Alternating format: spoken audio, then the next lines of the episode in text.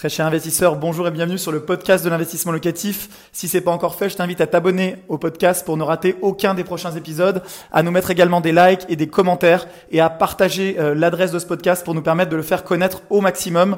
Place à l'épisode du jour, c'est parti. Je vais te parler du meilleur régime fiscal quand on débute dans l'investissement immobilier. J'ai plein de questions euh, de débutants qui me disent Manuel, est-ce que je dois tout de suite créer un système avec des holdings, des SCI dans tous les sens? Est-ce que je dois investir en location nue, en location meublée euh, Est-ce que je dois être au micro BIC, au micro foncier ou au LMNP réel par exemple? C'est ce qu'on va voir tout de suite dans cette vidéo. C'est parti. Alors à mon sens, et pour pas faire euh, plus de suspense, à mon sens, le régime le plus intéressant, c'est la location meublée. Pourquoi? Parce qu'en fait, en location meublée, tu vas déjà avoir d'autres avantages qui vont être des avantages euh, beaucoup plus large que la seule fiscalité, notamment la souplesse du contrat de location, puisque les préavis sont plus courts, tu peux récupérer le bien chaque année, alors qu'en location nue, tu dois attendre euh, une échéance de 3 ans quand tu es bailleur pour récupérer ton bien éventuellement. Et également parce que en location meublée, tu n'as pas des revenus dits fonciers, ce qui est le cas en location nue, mais tu as des revenus dits BIC. Donc c'est euh, une case différente sur ta feuille d'impôt, c'est des revenus bénéfices industriels et commerciaux. Concrètement, le gros avantage d'avoir ce type de revenu par rapport au revenu foncier, c'est la fiscalité. Tu peux euh, déduire beaucoup plus de choses, ce qui fait que tu vas payer moins d'impôts.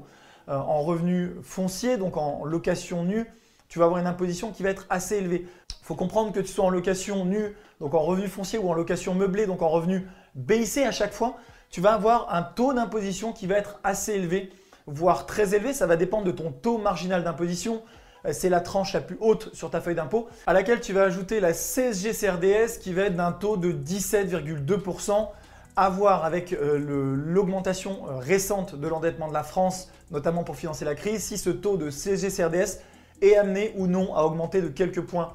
Aujourd'hui, il est de 17,2%, donc on ajoute à ta TMI. Je te prends un exemple concret.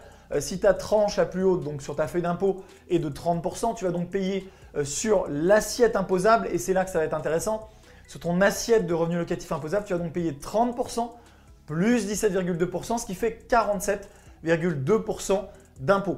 Si ta TMI est de 41%, par exemple, tu vas payer 41% plus 17,2%, soit 58,2% d'impôt.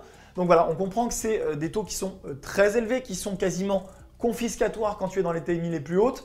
Et bien sûr, à ce taux-là euh, d'impôt sur tes revenus locatifs, tu vas devoir ajouter ta taxe foncière, tu vas devoir ajouter ta CFE. Donc voilà, on a énormément d'impôts en France. Donc autant essayer de l'éviter au maximum. La solution, quand tu débutes dans l'investissement locatif, eh bien, c'est de faire de la location meublée, ce qu'on appelle communément le loueur meublé non professionnel. Concrètement, comment ça fonctionne? Donc tu vas avoir tous tes euh, loyers que tu perçois, tu vas déduire tes charges, par exemple tes coûts euh, de gestion. Si tu passes par une agence de gestion, tu vas déduire ta taxe foncière, ta CFE, toutes les charges que tu as chaque année, tes intérêts d'emprunt tu vas ajouter, et c'est là que c'est hyper intéressant par rapport à la location nue, tu vas ajouter l'amortissement du bien. Si par exemple tu as un bien que tu as acheté 100 000 euros, tu ne vas pas amortir le terrain. Donc par exemple tu vas faire un abattement de 15%, tu vas amortir 85 000 euros sur environ 30 ans. Donc par exemple 85 000 euros sur 30 ans, on va dire que ça fait environ 3 000 euros par an. Ce qui veut dire que tu vas avoir donc tes revenus locatifs, tu vas déduire tes charges, tu vas enlever ces 3 000 euros par an pendant les 25 prochaines années. C'est ce qui fait que ça va ramener tes revenus locatifs imposables à quasiment 0 euros pendant une dizaine d'années. Donc voilà, ce sont des approximations. Dans cette vidéo, ce que je veux, c'est pas de faire un calcul précis, c'est vraiment que tu puisses comprendre la logique fiscale de euh, LMNP réel. C'est-à-dire que tu as des revenus locatifs, tu enlèves les charges, tu enlèves tes amortissements, tu enlèves ton déficit, par exemple avec tes frais de notaire que tu peux imputer en totalité qui va se reporter pendant une dizaine d'années. Et donc tu as une base imposable de 0 euros. Sur cette base imposable, tu vas appliquer ton taux qu'on a vu euh, juste avant, par exemple 30% plus 17%, tu vas appliquer ton taux de 47,2% sur 0 euros, donc tu ne payeras pas d'impôt sur tes revenus locatifs pendant une dizaine d'années. Une autre possibilité, si tu es loueur meublé non professionnel, c'est d'appliquer donc l'abattement au micro BIC. Concrètement, ça veut dire quoi? C'est-à-dire que tu as tes revenus locatifs, mettons que tu encaisses 10 000 euros par an sur tes loyers, donc ton loyer et charges comprises serait de 10 000 euros, ce qui fait environ 800 euros par mois euh, perçu. Et donc, tu peux choisir d'être imposé après un abattement de 50%. Concrètement, l'État français te dit que comme tu as des frais en loueur meublé, eh bien, tu peux euh, prendre ces 10 000 euros de loyer, abattre 50% forfaitaire. Donc là, tu ne pourras pas imputer les vraies charges, les amortissements, etc. Donc là, on est dans un autre cas. Hein. Ce côté-là, tu ne pourras pas l'imputer, mais tu vas appliquer un abattement de 50% et donc tu vas payer euh, tes impôts sur 50% de tes loyers. Par exemple, si tu as 10 000 euros de loyer, sur 5 000 euros. Et sur ces 5 000 euros, on va appliquer ton taux de 47%, ce qui fait que tu vas payer environ 2500 euros d'impôts sur tes 10 000 euros. Ce qui ferait par exemple dans ce cas-là, eh bien environ 25% d'impôts puisque tu payerais 2500 euros sur 10 000 euros encaissés.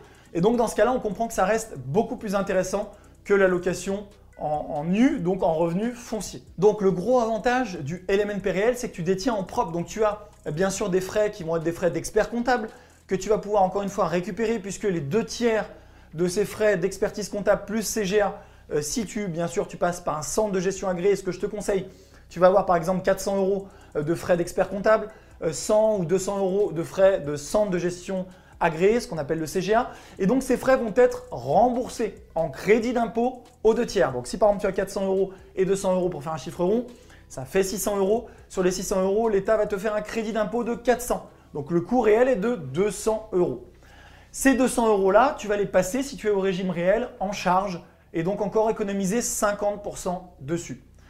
Voilà, donc ça reste euh, un régime qui est hyper simple parce que eh tu vas éviter de créer des sociétés. Tu vas le faire en direct, donc c'est la détention en direct, en nom propre. Ce qui fait qu'en fait, il y a euh, une transparence puisque euh, c'est toi qui perçois à titre personnel directement ces revenus locatifs et l'impôt qui ne va pas être payé pendant une dizaine d'années, ce qu'on a vu euh, au régime LMNP réel. Donc moi, ce que j'aime avec le LMNP réel, c'est que quand on est débutant, qu'on veut faire les choses le plus simple possible et avec le moins de frais possible, eh bien, démarrer en location meublée au LMNP réel, c'est à mon sens le meilleur régime à utiliser. Pourquoi?